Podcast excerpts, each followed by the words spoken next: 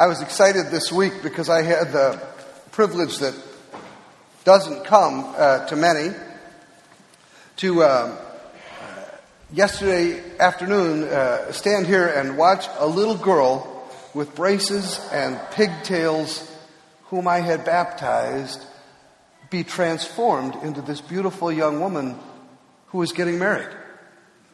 And I thought of her running the halls after she was baptized and joining youth groups and going on mission trips and meeting a boy. I didn't like that part of the story, but then them falling in love and Cassie and Jeremy now ready for a new life together. I thought of all the sermons that this little kid must have had to endure over the decades that she was here. All the ways that we have tried to talk to her about what it means to know God.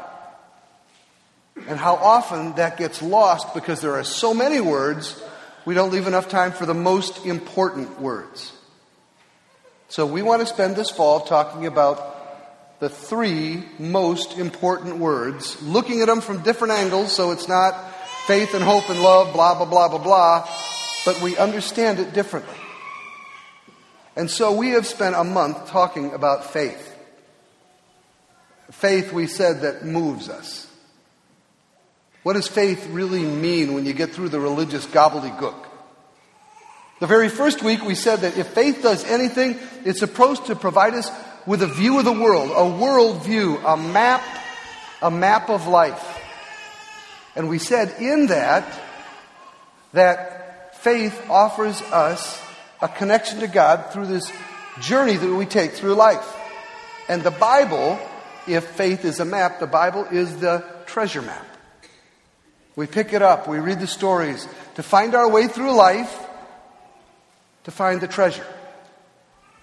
And the next week, we saw that faith helps us even when we doubt. Faith helps us when we blink. And in pain, life does not seem to work. Facing doubts, we learn to say together with the Father to Jesus, I believe, help my unbelief. Put me in the company of people who have faith when mine fades so that we can help one another. Last week, Brad talked to us about another side of faith. He says, faith is just a religious word unless it comes to life in action toward other people. Without action, faith is just dead religion that turns into legalism. And he quoted James the apostle who said, without work, faith is dead. Where is your faith at work in life? Today, I'd like to say that at its root, faith is about a relationship with God in a way that is supposed to save us. We talk about salvation or being saved by faith, but I wonder if you could explain that to somebody who doesn't know the Christian story. And so I wanted to talk in very specific ways about what does it mean that we need to be saved. Again, faith helps us decide how we see ourselves as human beings. Many in the world see themselves and others as intelligent animals, brought together by a combination of uh, chemicals and temperature, accidents of biology, and for them, the idea of salvation or being saved doesn't mean anything because there's nobody out there to talk to. Others of you are here because you are basically good people who believe that there is a God, and you believe that as a good person, you need love and encouragement and help in trouble. Is that what it means to be saved? Does being saved somehow mean that we get protection? That we baptize these little babies so that there is sort of a, a God saran wrap around them? Is that what we mean by being saved? So, some of us would be intelligent animals, and some of us basically good people who need a pat on the head. And many more in the history of the church would say that they are sinners. An odd word to our ears. But that they, that we are sinners. Those of you who are uh, condemned to read American literature in the 18th century read the, the sermon of Jonathan Edwards, Sinners in the Hands of an Angry God. How people in church were pulled to the edge of the pit of hell and forced to dangle over, looking down and saying, That's you, that's where you're going, if you do not flee from evil and turn to God. Are we sinners in the hands of an angry God? I think that we've basically lost that sense, haven't we? We feel pretty good about ourselves. We feel that uh, religion in the right dosage improves our lives. But the danger is that we have lost the sense of a holy, holy God. How does faith save you? Listen to the way it saved the Apostle Paul. The Apostle Paul said he was doomed. And then somehow he had been saved, and he wanted to show you that secret. In his letter to the church in Ephesus, he said this You were dead, dead in your sins, in which you lived when you followed the ways of this world and the ruler of the kingdom of the air, the evil one, the Spirit now at work in all who are disobedient. We all lived among them like that at one time, gratifying the cravings of our sinful nature, following its desires and its thoughts like everyone else. By nature, we were deserving of wrath. We were objects of wrath, another text says. But because of his great love for us, God, who is rich in mercy, made us alive with Christ even when we were dead in sin. We are dead in sin or alive in Christ. It is by grace that you have been saved. By grace you have been saved through faith. And this is nothing that you do. It is the gift of God. Not by your works so that anyone can boast, for we are God's masterpieces. In the Pew Bible, it says, You are God's handiwork. A better translation, I believe, is, You are God's masterpiece, created in Christ Jesus to do good works that God prepared in advance for each of his children. So, salvation somehow for Paul meant that you were dead in your sins, you were an object of wrath of God, and somehow you were brought to life. This is not the same thing as saying bad things will happen to you if you don't get the answer right. Or when something goes wrong in life, I must have done something wrong. Instead, in some fundamental way, the Apostle Paul is saying that our relationship with God is broken. That somehow, even when we don't want to be, we end up walking away from God or on the enemy's side, seeing life in a non God way. Faith is to help us see who we really are the good, the bad, the ugly. And out of this, this passage, I think two errors have come. The one that a lot of you have fallen into that I uh, struggled with when I was young was what I would call worm theology. You read this passage and say, We are by nature God's eh, instruments of God's wrath. And you see, I'm a worm. They're right. I really am a bad person underneath. If they knew who I really was, they wouldn't even let me sit in the pew. God's going to get me sooner or later. I have to try harder.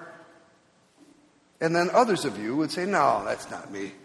I, am a good person. I'm a good person, and I, if I play the game of faith and life the right way, then I probably will end up in the right place with a good life.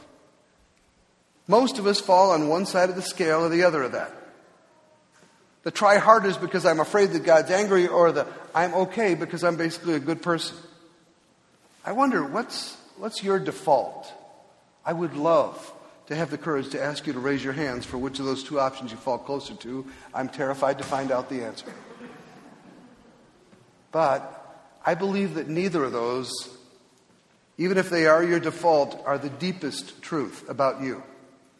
Because I don't think they're the deepest truth about me.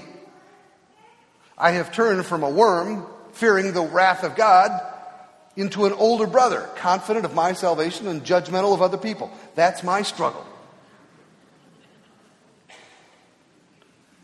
But deeper than that, I'm hungry. I'm hungry. I think there is a hunger inside of me and you for a better life.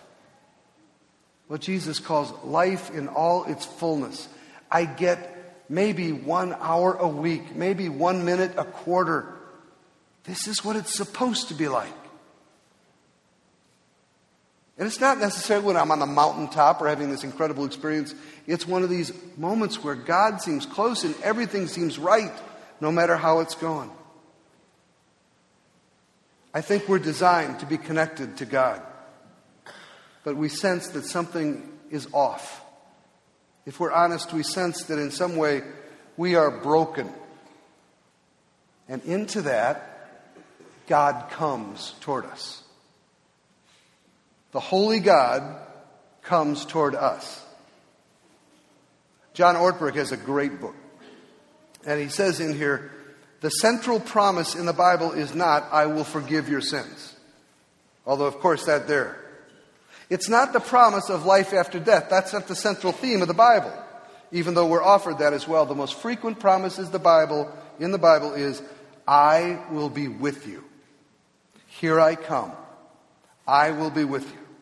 Before Adam and Eve ever sinned, they were promised God's presence and walked in the evening with God. In the Old Testament, Enoch walked with God. The promise of God's presence was made uh, to Noah, Abraham, Sarah, Jacob, Joseph, Moses, David, Amos, Mary, Paul, so many others. God says, I will come. The presence of God is the reason that they had courage. Because they heard God say, Don't be terrified, I'm here. The presence of God is what keeps some of us going when it's very dark. For the Lord your God will be with you. Yea, though I walk through the valley of the shadow of death, I will fear no evil because thou art with me. The central promise in the Bible is not, you're in big trouble, but I will forgive you. The central promise is that I will be with you. In the Old Testament, God keeps showing up. He gives them the Ark of the Covenant and the tabernacle, manna, the temple, the pillar of cloud, the pillar of fire. They, they're like post it notes that say, Here I am, I'm God, here I am, I'm with you. When God Himself comes to earth, his name was Emmanuel. Emmanuel means God with us. And when Jesus leaves, he says, I'm sending the Spirit to be with you everywhere. And at the end of time, when sin is defeated and all of our fears are distant memories, the picture of life with God is that God's dwelling is now with his people, and God will dwell with them forever. That's faith. Faith somehow lets us see that God is running after us, that God wants to be with us, that God is coming for us, and that's a great thing. That's either the very best thing or the very worst thing. Because if the Holy God is coming into a neighborhood near you, are you ready for that God to be there? He said, You were objects of wrath and like Adam and Eve, who hid in the garden from God, many of us either run from God or put God in a little box or try to impress God. We are objects of wrath, or we are uncertain whether God is angry still at us. But salvation, being saved by faith, brings another image. And that is in that last line of our passage. He says, For you are God's masterpiece, created for good works before the foundation of the world. You are not junk. You are God's handiwork, God's masterpiece, but something has been broken. You're God's masterpiece, but something has been scarred and you can't see it. You will be uh, for the next several years, I'm sure, uh, over and over deluged with images from our sabbatical. One of the places we went was Rome. One of the best days we had was in the Sistine Chapel, where across the ceiling, Michelangelo spent years telling the story of God, and perhaps the most famous picture of that story is this, right? God reaching out and creating Adam. But did you know that uh, by the 1980s, the candle smoke for 400 years had filled the Sistine Chapel and made it so that you could barely see the ceiling? And they undertook a 12 year process of restoration because they said, That is not the masterpiece. Let me show you the masterpiece.